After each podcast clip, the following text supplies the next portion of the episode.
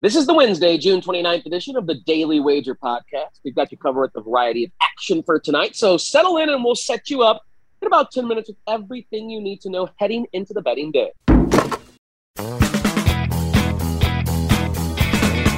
Welcome to the Daily Wager Podcast presented by DraftKings, America's top rated daily fantasy app. Tyler Fulghum and Anita Marks here on a Wednesday hump day edition of the DW Podcast in the dog days of summer, it's going to be mostly baseball, and we will touch on the diamond as well. But we do have a PGA Tour event that will tee off tomorrow for the John Deere Classic. So Anita and I, being the avid golfers we are, will throw some picks and plays your way there as well. But let's start on Wednesday.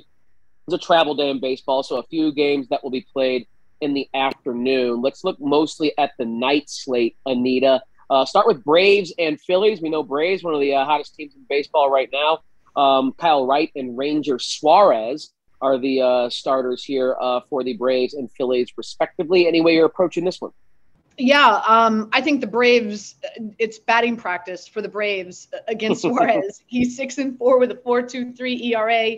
Um, doesn't typically last past five innings um, for the Phillies. Gave up five runs in four innings last time he faced off against uh, the Braves gives up a lot of runs. He's very inconsistent. Um, also, on top of that, as we know, the Phillies have uh, not a no bueno, as I like to say on wager, uh, in regard to their bullpen, uh, 405 ERA. And Atlanta's just destroyed left handed pitchers this season, 2nd mm-hmm. best slugging percentage. Um, and um, so I'm going Braves over four and a half runs that's how I'm playing this matchup. I think the Braves just go to town. Yeah, I'm with you. Exact same way. I'm looking at an alternate line: Braves over five and a half runs. That plus one forty price. Oh, uh, and then, sign me up. There you go. Braves on the run line as well would correlate with that plus one twenty. Um, not only do the Braves mash lefties, as you pointed out, with all even without Acuna, they got Ozuna, Contreras, Riley, Duvall, d'Arnaud, Swanson. They got a lot of big bats against left-handed pitching. Kyle Wright's a really good starter for them. He's got a 3.34 uh, SIERA this season, 52% ground ball rate, striking out nearly 27% of the batters that he faces. So I think the pitching advantage and a massive lineup advantage tonight uh, has the Braves scoring at least six runs and winning by at least two. To the AL East, Blue Jays hosting the Red Sox. Good pitching matchup between Alec Manoah and Nick Pivetta. And he plays in this one? Yeah, I'm going Blue Jays on the run line in the first five. Uh, Manoah, I, I think, and, and I'm sure you as well. Man, can you imagine, Tyler, how intimidating it must be as a batter looking down and seeing him on on that rubber at 6'6", 260, right? Like intimidating, and he's just he's he's been an absolute beast all season. He averages eight strikeouts per nine innings pitched. Um, his walk rate is only 5%. I actually looked into playing his under walks, but it's a little bit too much juice for me, right? Like, hey, I make mm-hmm. a good earning, but minus 195 is a little bit too much for yeah. me. So, you know, but hey, listen, um, if you if you don't mind a minus 195 play, man, I love the under one and a half walks. He's just been he limits um, hard hits, uh, like the list goes on and on. He's just so damn good. I think he's going to help this Blue Jays team be up after the first five. So again, I'm going uh, Toronto Blue Jays first five on the run line. Um, that's how I'm playing this uh, again, just because I think Manoah is, is just uh, is just an absolute beast. Yeah, I'm with you. Uh, he has been awesome this year. Certainly the ace of that Toronto staff in the Cy Young conversation. Um, doesn't overpower with strikeouts, but like you said, limits hard contact um, and goes deep into games and doesn't give up runs. Uh, under eight and a half would be the way I'd play this. Nick Pivetta is kind of falling back a little bit uh, to earth, but um, I think with Manoah uh, uh kind of leading the way, I think we get a decent pitching matchup here. So maybe a, a 5 3 game, a, a 4 3 game, something like that. Um, eight and a half just seems a little too high given uh, the quality of pitching uh, on the mound. A little worried about Pivetta against that Blue Jay offense that seems to be waking up here a little bit, but they still haven't quite been as um, prolific or robust as we thought they would be this season. But bottom line, I think eight and a half is just a scotch too high. I will play under there and hope that uh, we see eight runs uh, in this game. Uh, final one uh, to look at, or not final one. We can uh, dive deeper into the MLB slate, but one interesting uh, matchup today is the Rockies hosting the Dodgers, and the Rocks have taken the first two games of this series. They shut out the Dodgers uh, behind Chad Kuhl in Game One, and then they rough up uh, Clayton Kershaw last night. Uh, Julio Urias on the bump for the Dodgers, who are again are a big favorite against the Rockies. But again, Colorado's won each of the first two. Um, anything interest you in this matchup? Yeah, you know, it's really interesting. As we know, the Colorado Rockies, uh, not a great team, but they have a knack of beating uh, beating up teams in their division in the, in the National League West, right? They're 5 and 0 against the spread and straight up at home against the Dodgers, um, which is really, really unbelievable. Um, but I'm going over here. I'm going over 11 runs. Wouldn't be surprised that uh, by the time um, the first pitch, I'm, I wouldn't, you know, even if it's at 11 and a half, I would still take the over when these two teams go up against each other, they average 10 runs when they play. And uh, Colorado has Márquez on the bump for them tonight. He's four and five with a 5.58 ERA, but he's even worse at home with a 6.70 ERA. Um, and as we know, it's uh, I just I think the Dodgers go to town here. So, but again, Colorado has this uncanny knack of beating teams in their own division. So I'm staying away from the run line or the money line. But I do believe uh, there's going to be a lot of batting action and runs that are going to be scored tonight. So I'm going to go over runs in the Dodgers Colorado game. Yeah, I like the Rockies on the run line here. And as the underdog, they're getting a run and a half. And you still get great value on that plus 110.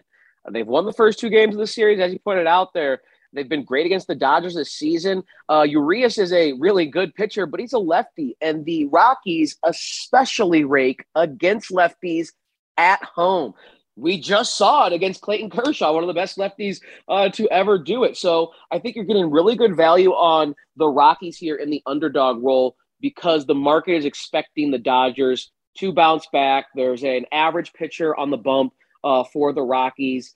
Uh, you're also I think, are getting good value on the Rockies here because I'm not sure the market is completely accounting for the fact that Mookie Betts is out of the lineup. And that really mm-hmm. neuters this lineup a little bit. They're not as productive as they've been in recent years against right-handed pitching, um, just a, as a whole. And without Mookie Betts in there, who's you know their best player, it hasn't been nearly as formidable a lineup as uh, we are used to with the Dodger name. So I think the market is accounting for what people's expectation is of the Dodgers, which doesn't quite match reality here in 2022. So again, Rockies plus a run and a half is plus 110 against the Dodgers. Any type of Rockies win or a loss by one run, and you're cashing that plus money bet. I really like that one here, given what the Rockies have done all year long against lefties at home this season. Uh, looking around the rest of the MLB slate, anything else in terms of plays or props that stand out? Yeah, your guy, Ohtani, He's going to be pitching for the Angels tonight. They're at home against the White Sox. Um, and as we know, he's just been dealing this season, right? He's six and four with a 2.90 ERA. He's got 90 strikeouts on the season. His strikeout rate is 33%. As we know, he limit he limit limits walks. He averages about 12 strikeouts per nine innings. And the White Sox, they have not lived up to expectation this season. They had 12 strikeouts alone last night, 20 since they arrived in LA. So I'm going Ohtani over six and a half strikeouts today at minus 110. Yeah, I have a couple of props as well. One is a pitcher prop, so I'll go there. Sandy Alcantara, who is the uh, starter for the Miami Marlins against the uh, St. Louis Cardinals, a team uh, that he came up with before being traded to Miami, um, to record over 19 and a half outs at minus 135 against the Cardinals in St. Louis. So 19 and a half outs uh, to get over to cash with 20. That would be six and two thirds innings. He's got to go at least six and two thirds against this Cardinals team that is looking for a sweep.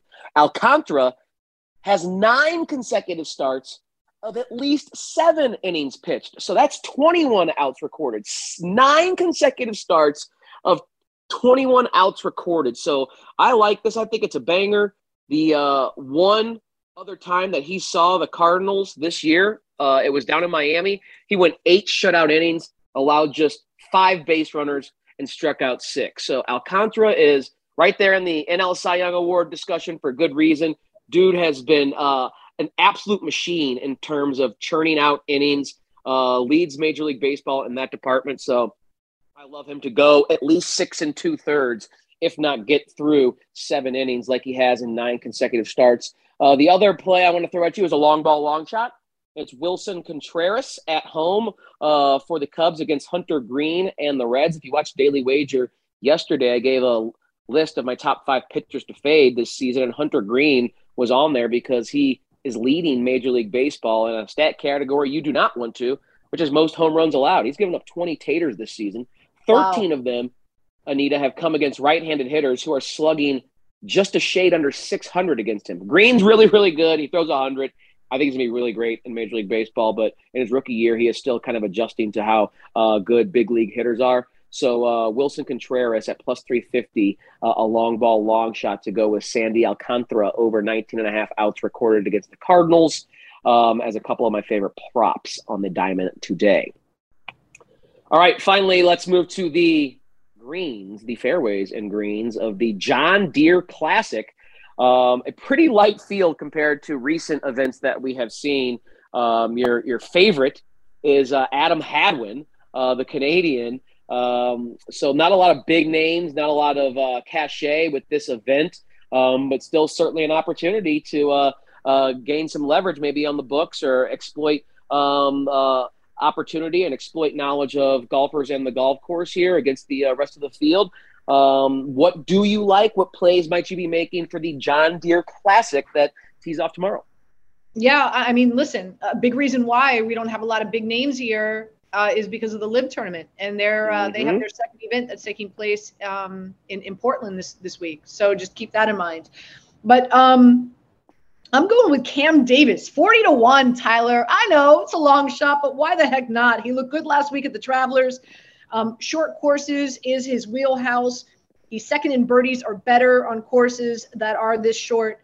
Um, he's great at putting on bent grass, 17th on tour, in third in the field, and strokes gained on approach. So I'm going with Cam Davis. Why not? Uh, top five, Patrick Rodgers. He pulled out of the Travelers last week specifically to prepare for this tournament. Um, the last 10 winners here ranked in the top 30 in driving distance and driving accuracy. He falls in that category as well as top 35 in greens and regulation, and he's tied for 26. I'm going with uh, Charles Howell third to finish in the top 10. He loves this tournament. Eight top 25 finishes, two top six, and again with a weak field, I think he's got a great opportunity to dominate. Top 20, give me Nick Hardy. He was tied for 14th at the U.S. Open, top 10 last week. So he's coming in uh, with his game on point. This is his home state. He's originally from Illinois, so he feels comfortable here. And top mm-hmm. 15 in scoring on short courses. So Nick Hardy to finish in the top 20. And last but not least, give me Buckley to finish in the top 40.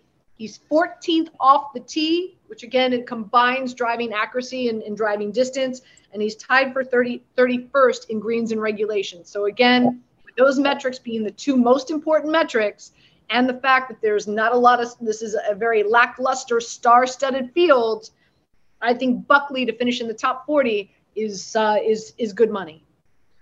Yeah, I have a lot of uh, similar names that I won on my betting card and in my daily fantasy lineup. Uh, I don't have a wager for Cam Davis, the Aussie, but he is in my daily fantasy lineup. Um, I'll start with uh, Adam Hadwin uh, at plus 120 to be the top Canadian uh, when all is said and done. He's the favorite in the field. I don't love um, the price of betting someone like Adam Hadwin. It's uncomfortable betting him as a favorite, but at plus 120 to be the top Canadian when uh, he is uh, by far the best Canadian in the field and the favorite in the tournament, I think that's a pretty good value. Uh, got to go back. John Deere Classic. Zach Johnson, ZJ's in the field. Anita, you got to bet him.